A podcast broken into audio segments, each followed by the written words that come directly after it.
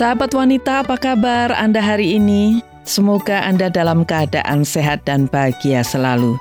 Senang sekali saya Susi Makitan menjumpai Anda lagi dalam program Wanita Berpengharapan. Dan kembali Wanita Berpengharapan akan memberi wawasan kesehatan kepada Anda dan kali ini mengenai gejala dan penyebab kolesterol tinggi bersama Dr. Megawati. Dan setelah itu saya mengajak Anda merenungkan satu topik berjudul Menyatakan Keinginan. Harapan saya semuanya menjadi berkat buat Anda dan selamat mengikuti.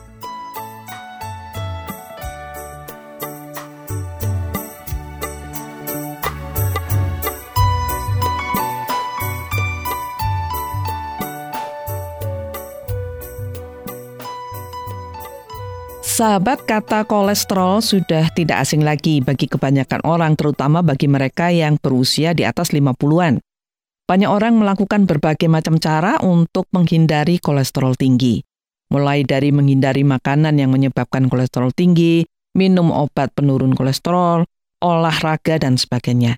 Nah, apa sebenarnya penyebab kolesterol tinggi dan bagaimana gejalanya, serta apa sebenarnya kolesterol itu kita akan berbincang-bincang dengan Dr. Megawati mengenai seluk-beluk kolesterol. Dan saat ini Dr. Megawati sudah bersama saya. Apa kabar dok hari ini? Sehat Bu Sehat Susi. ya, terima kasih atas kehadirannya. Dan pertanyaan pertama ini dok, sebenarnya apa sih kolesterol itu dok? Iya. Mungkin orang cuma tahu kata kolesterol itu sebenarnya apa Mm, mm, ini? Kolesterol itu sebenarnya kalau yang pertama itu produksi ya, diproduksi. Jadi sebenarnya kolesterol itu diproduksi oleh hati dari dalam, Mm-mm. kalau dari luar oleh makanan yang dikonsumsi. Oh, jadi, Jadi, tubuh produksi sendiri sebenarnya Tubuh ya? produksi sendiri, Hmm. ada dari Hmm. dalam, nah dari luar itu yang kita makan. Hmm. Nah, kolesterol ini adalah satu lipoprotein ya. Jadi dia bergerak di dalam darah dalam bentuk lipoprotein Mm-mm. yang namanya LDL dan HDL. LDL itu low density Mm-mm. lipoprotein, Hmm. HDL itu high, Hai ya. density mm-mm. Lipoprotein. Jadi, nah, kolesterol itu kalau dilihat ya Bu Susi itu Mm-mm. seperti lilin Oh, seperti Nah, orang lilin kalau lihat gitu. lilin itu ya, Mm-mm. atau Jadi- seperti lemak kalau Hmm. misalnya kita beli rawon Mm-mm, atau soto ada di antaranya ada yang ada daging- lemak, nah, ada yang sedikit di bening-bening gitu. yang di ah. kuahnya Mm-mm. seperti lilin-lilin. Ah, nah, itu kolesterol. Itu kolesterol ya. Iya. Mm-mm. Jadi sebenarnya kolesterol itu juga tetap dibutuhkan oleh tubuh Bu Susi Mm-mm. untuk membuat hormon, Oh. Untuk untuk Gitu. membuat asam empedu. Mm-mm. Itu perlu kolesterol dan Mm-mm. juga untuk supaya vitamin D ini bisa bekerja dengan baik itu Mm-mm. perlu kolesterol. Hmm. Jadi kolesterol ini sebenarnya dibutuhkan. Mm-mm. Ada yang baik, ada yang jahat tadi Mm-mm, LDL mm-mm. dan HDL. Mm-mm. Itulah kolesterol. Oh itu gitu. kolesterol ya. Nah sekarang ini kan orang saking takutnya kena kolesterol tinggi ya dok ya. Di rumahnya ada pengukur gitu. Tetapi sebenarnya berapa sih angka kolesterol yang tinggi itu yang kita patut waspadai? Ya, jadi kolesterol itu ada beberapa pemeriksaan ya Mm-mm. yang namanya kolesterol total itu Mm-mm. kalau lebih dari 200 Lebih angkanya dari- itu namanya dari tinggi. Tinggi ya itu lebih Terus, dari 200 Ya, ya. ada namanya trigliserid. Itu Mm-mm. juga lemak yang Mm-mm. jahat. Itu lebih dari 150. Lebih 150. Nah, terus kalau LDL atau low density lipoprotein tadi, jadi kolesterol total ini terdiri dari LDL dan HDL kan. Mm-mm, mm-mm. LDL-nya itu yang normal adalah di bawah 100. Mm-mm. Kalau HDL normalnya di atas 40. Hmm, Jadi di HDL ini itu. high density Mm-mm, lipoprotein mm-mm. tambah banyak tambah sehat. Oh, tapi Kalau yang LDL, low tambah tadi, banyak tambah, tambah bahaya, buruk Iya, gitu ya. Iya. Itu yang harus diketahui ya. Nah, sekarang apa sih yang menjadi sebab atau penyebabnya apa kolesterol kita itu tinggi? Yang LDL itu, Dok. Iya, jadi kolesterol tinggi itu Mm-mm. kita makan makanan yang mengandung lemak jenuh Mm-mm. atau lemak trans, itu apa saja itu? gorengan, Pokoknya segala sesuatu yang digoreng ya? daging, iya, Mm-mm. fast food gitu-gitu ya. Mm. Jadi lemak jenuh, lemak trans, semua gorengan kecuali memakai minyak yang mengandung lemak tak jenuh, misalnya Mm-mm. minyak dari bunga matahari, minyak canola, tapi itu Tapi mahal. enak. Di samping memang nggak enak rasanya dok ya. Ya, tapi enak mahal minyak kelapa sekali. memang. Ya, kalau Apalagi di kalau Indonesia itu minyak kelapa sawit. dipakai gitu tambah gurih ya dok ya. Iya, padahal ini yang itu berbahaya tambah ya. berbahaya menjadi Hmm. lemak trans. Terus mereka-mereka yang obesitas, Hmm. penyebabnya kolesterol tinggi, usia. Usia Ternyata juga ya. makin tua itu makin itu metabolisme tubuhnya itu menyebabkan iya, jadi lemaknya semakin banyak. Oh gitu dah. Dari Oh. dalamnya sendiri seperti itu. Kurang Jadi walaupun olahraga. nggak makan apa-apa bisa lemaknya. Iya bisa. Oh, karena nggak- usia bukan ya. nggak makan apa-apa lah makan lah tapi Mm-mm. kurang olahraga dan riwayat keluarga. Jadi Hmm. memang ada riwayat keluarga yang kolesterolnya cenderung tinggi cenderung tinggi. dari Jadi situ. itu Jadi faktor ya. internal, iya Hmm, genetik. Itu internal ya dok ya. Mm. Mm-mm. Jadi gejala kolesterol tinggi itu apa saja sebenarnya dok? Kalau diukur ya pasti tahu. Tapi kalau kita nggak punya alat ukur, kita kan harus waspada kalau kolesterol kita tinggi. Nah itu gejalanya seperti apa? Masalahnya gejalanya itu nggak khas Bu Susi. Oh nggak kasih Jadi ini ya? kadang Mm. ada orang tanpa gejala, Hmm, tapi bisa juga rasanya seperti geringgingan, kesemutan itu ya. Iya, mati Mm. rasa itu anggota Hmm, tubuh. Atau ini Ngomongnya nafas enggak Oh. enggak ini apa namanya bau mulut. Oh gitu. Yang dengan tidak- bau mulut. Iya, ada hubungan dengan bau mulut, Hmm. pusing, sakit kepala, sembelit, Hmm. nyeri pada dada, Hmm. bisa letih, lemah yang kronis. Jadi, Hmm. tapi itu kan Itu. sebenarnya orang sakit lain kan juga seperti itu. Bisa seperti itu Iya ya. kan?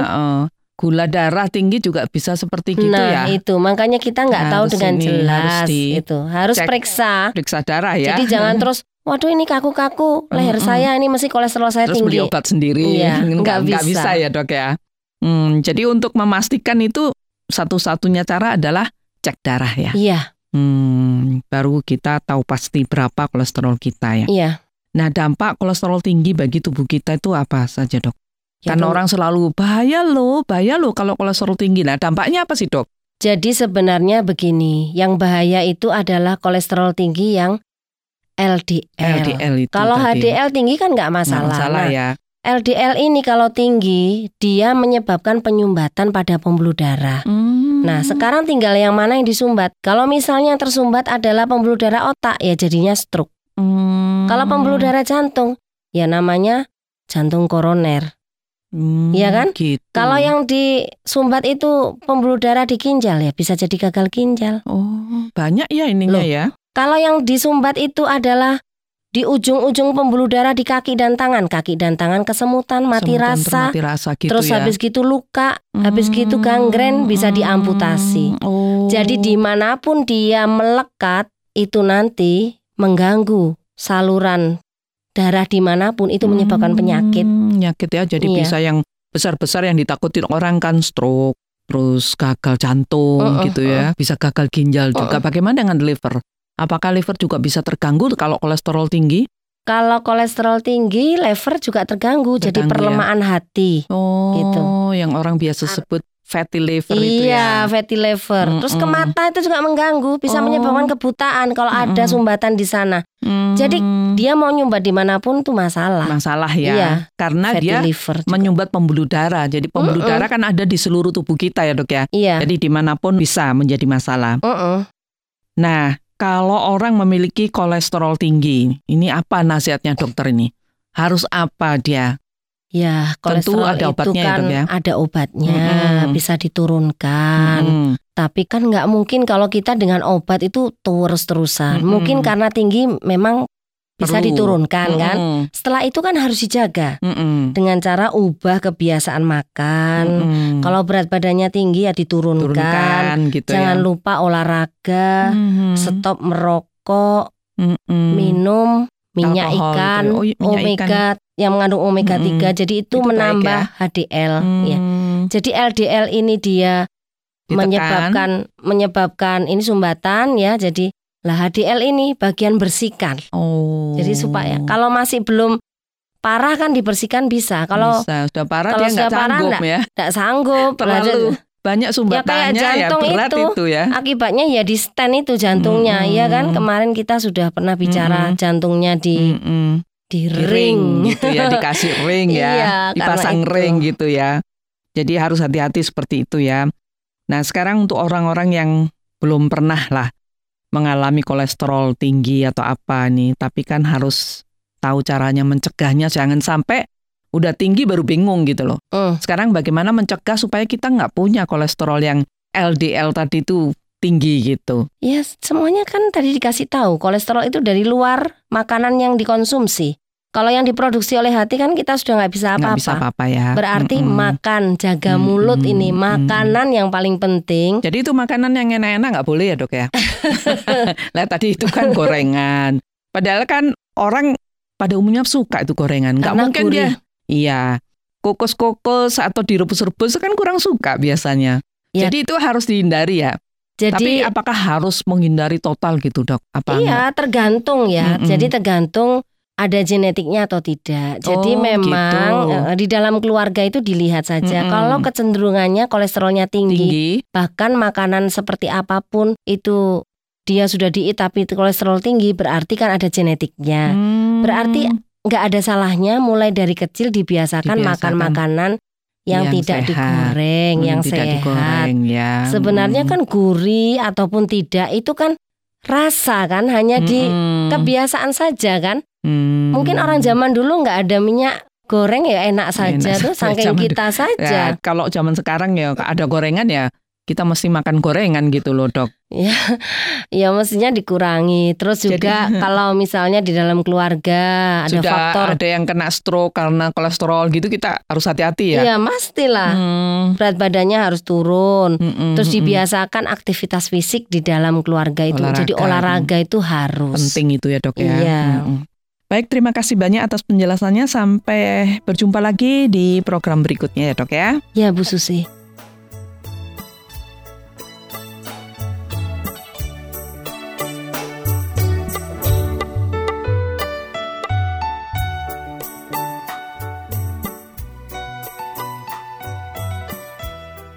Sahabat, semoga perbincangan mengenai gejala dan penyebab kolesterol tinggi tadi bermanfaat buat Anda dan juga buat keluarga Anda.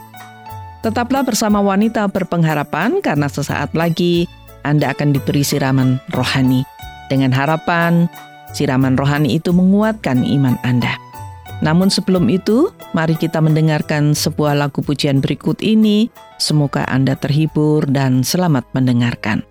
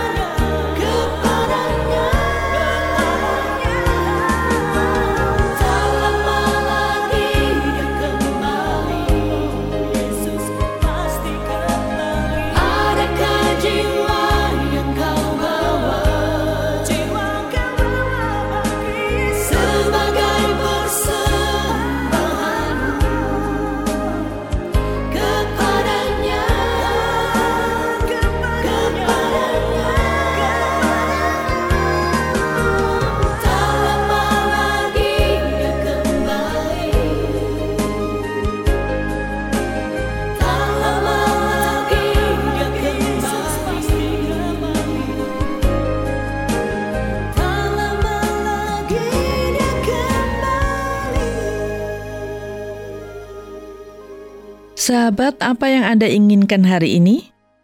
Tentu ada banyak keinginan yang ada dalam pikiran dan hati Anda, bukan? Mungkin hari ini Anda ingin dagangan Anda laris sehingga Anda mendapatkan banyak untung. Mungkin juga Anda hari ini ingin memasak ayam goreng kesukaan suami Anda sehingga suami Anda akan bahagia. Mungkin Anda juga ingin suami Anda hari ini mendapat bonus dari perusahaan sehingga Anda mendapatkan tambahan uang belanja. Setiap manusia tentu memiliki seribu macam keinginan yang ingin dicapainya. Banyak keinginan kita yang sudah tercapai dan banyak pula yang tidak. Walaupun kita berharap semua keinginan kita tercapai, jikalau sekiranya mungkin. Namun kita tahu bahwa tidak semua keinginan itu tercapai. Kalau kita mau jujur menghitungnya, ada mungkin puluhan bahkan ratusan ribuan keinginan kita yang tidak tercapai. Sahabat, ketika kita memiliki keinginan, kita sering berdoa dan memohon Tuhan mengabulkan keinginan kita, bukan? Kita berdoa siang malam untuk menyatakan keinginan kita dan berharap Tuhan mengabulkan setiap keinginan kita. Bahkan kita juga kadang minta pendeta atau orang lain untuk ikut mendoakan keinginan kita agar terkabul. Dalam Alkitab ada banyak contoh orang yang menyatakan keinginannya kepada Tuhan dalam doa. Ada Hana yang memohon kepada Tuhan agar ia dikaruniai anak dan Tuhan mengabulkannya. Hana akhirnya memiliki seorang putra yang bernama Samuel. Ada orang lumpuh, orang buta, wanita sakit pendarahan, dan juga orang sakit kusta yang menyatakan keinginannya kepada Tuhan untuk disembuhkan dan Tuhan menyembuhkannya. Tetapi ada pula keinginan yang tidak dikabulkan Tuhan. Allah Bapa tidak mengabulkan keinginan Tuhan Yesus untuk mengambil cawan penderitaannya. Tuhan Yesus sendiri pada malam sebelum ditangkap ia berdoa, menyatakan keinginannya kepada Bapaknya. Inilah doa permohonan Tuhan Yesus yang ditulis dalam kitab Injil Matius pasal 26 ayat 39. Tuhan Yesus berkata, Ya Bapakku, jikalau sekiranya mungkin, biarlah cawan ini lalu daripadaku. Tetapi janganlah seperti ku kehendaki, melainkan seperti yang engkau kehendaki. Dengan sedih, Tuhan Yesus berdoa dan menyatakan keinginannya kepada Bapaknya. Tuhan Yesus ingin cawan atau penderitaannya itu berlalu. Tuhan Yesus tidak ingin menderita dan mati. Kalau kita perhatikan doa Tuhan Yesus itu ada dua macam keinginan yang disampaikan oleh Tuhan Yesus. Di samping Tuhan Yesus ingin Bapaknya mengambil cawan itu, ia juga menyatakan keinginannya agar bukan kehendaknya yang jadi, tetapi kehendak Bapaknya. Doa yang seperti Tuhan Yesus ini jarang kita lakukan, bukan? Biasanya kita hanya menyatakan keinginan kita saja. Kita jarang membicarakan keinginan atau kehendak Tuhan yang terjadi. Sahabat, apa yang terjadi ketika Tuhan Yesus sudah menyatakan keinginannya kepada Bapaknya? Apakah Bapaknya mengabulkan keinginan Tuhan Yesus kita tahu bahwa cawan itu tidak berlalu. Tuhan Yesus harus menderita dan mati. Tetapi Tuhan Yesus konsekuen dengan doanya. Ia ingin penderitaannya tidak terjadi. Dan ia juga ingin kehendak Bapaknya yang terjadi. Kenyataan yang terjadi adalah kehendak Bapaknya. Dan akhirnya Tuhan Yesus rela menerima cawan penderitaan itu. Tuhan Yesus menjalani semua penderitaannya bahkan mati di atas kayu salib. Saat menjalani penderitaan itu Tuhan Yesus tidak mengeluh kepada Bapaknya, seolah dia minum seluruh isi cawan itu. Sahabat, Tuhan Yesus memberi contoh atau teladan kepada kita tentang menyatakan keinginan kita kepada Tuhan di dalam doa kita. Hal yang penting kita ingat dalam menyatakan keinginan kita adalah kita menyatakan kepada Tuhan agar kehendak Tuhan saja yang terjadi, bukan kehendak kita. Mengapa kita harus menyatakan keinginan ini? Sahabat, bila kita tidak menyatakan keinginan kita agar kehendak Tuhan saja yang terjadi, maka kita bisa saja kecewa dengan Tuhan karena keinginan kita tidak dikabulkan. Bahkan banyak orang yang kecewa kepada Tuhan karena keinginannya tidak dikabulkan. Dan banyak pula yang marah kepada Tuhan dan tidak mau berdoa lagi dan tidak lagi mau menyatakan keinginannya kepada Tuhan. Sahabatku, tahukah Anda bila rencana dan rancangan Tuhan untuk hidup kita itu adalah rancangan yang baik? Firman Tuhan dalam kitab Yeremia 29 ayat 11 mengatakan, Sebab aku ini mengetahui rancangan-rancangan apa yang ada padaku mengenai kamu, yaitu rancangan damai sejahtera untuk memberikan kepadamu hari depan yang penuh harapan. Sekali lagi Tuhan mengatakan, sebab aku ini mengetahui rancangan-rancangan apa yang ada padaku mengenai kamu, yaitu rancangan damai sejahtera, untuk memberikan kepadamu hari depan yang penuh harapan. Rancangan Tuhan selalu baik bagi hidup kita. Jadi bila kita menyatakan keinginan kita dan Tuhan tidak mengabulkan keinginan kita, itu berarti Tuhan memilih rancangannya sendiri yang baik buat kita. Jadi bila kita menyatakan keinginan kita kepada Tuhan dalam doa, jangan lupa menyatakan juga bahwa kita taat kepada kehendak dan rencana Tuhan. Bila kita selalu sadar bahwa keinginan Tuhan jauh lebih baik dari keinginan kita, maka kita tidak akan marah dan kecewa kepada Tuhan. Sebaliknya, kita menerima dan menjalani kehendak Tuhan. Kecewa dan marah kepada Tuhan hanya akan menjauhkan diri kita dari Tuhan, dan itu sangat berbahaya bagi kehidupan kita.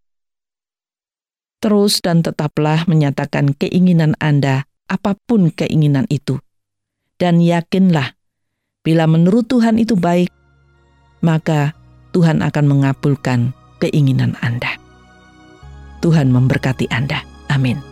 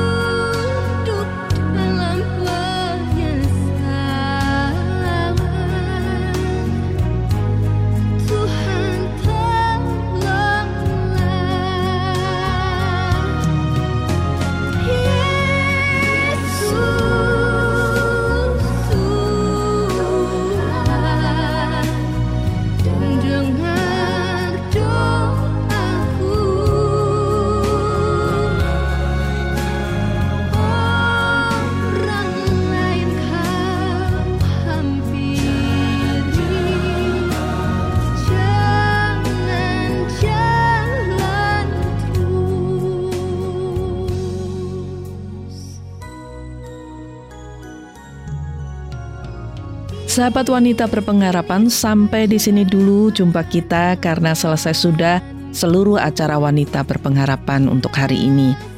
Semoga bermanfaat buat Anda dan juga buat keluarga Anda. Bila Anda ingin menanggapi acara ini atau Anda ingin membagikan pengalaman hidup Anda, langsung saja hubungi wanita berpengharapan melalui SMS atau WA ke nomor 081 333 777 Saya ulangi lagi 081 333 777 Terima kasih atas perhatian Anda. Akhirnya saya Susi Makitan mohon pamit dan sampai jumpa.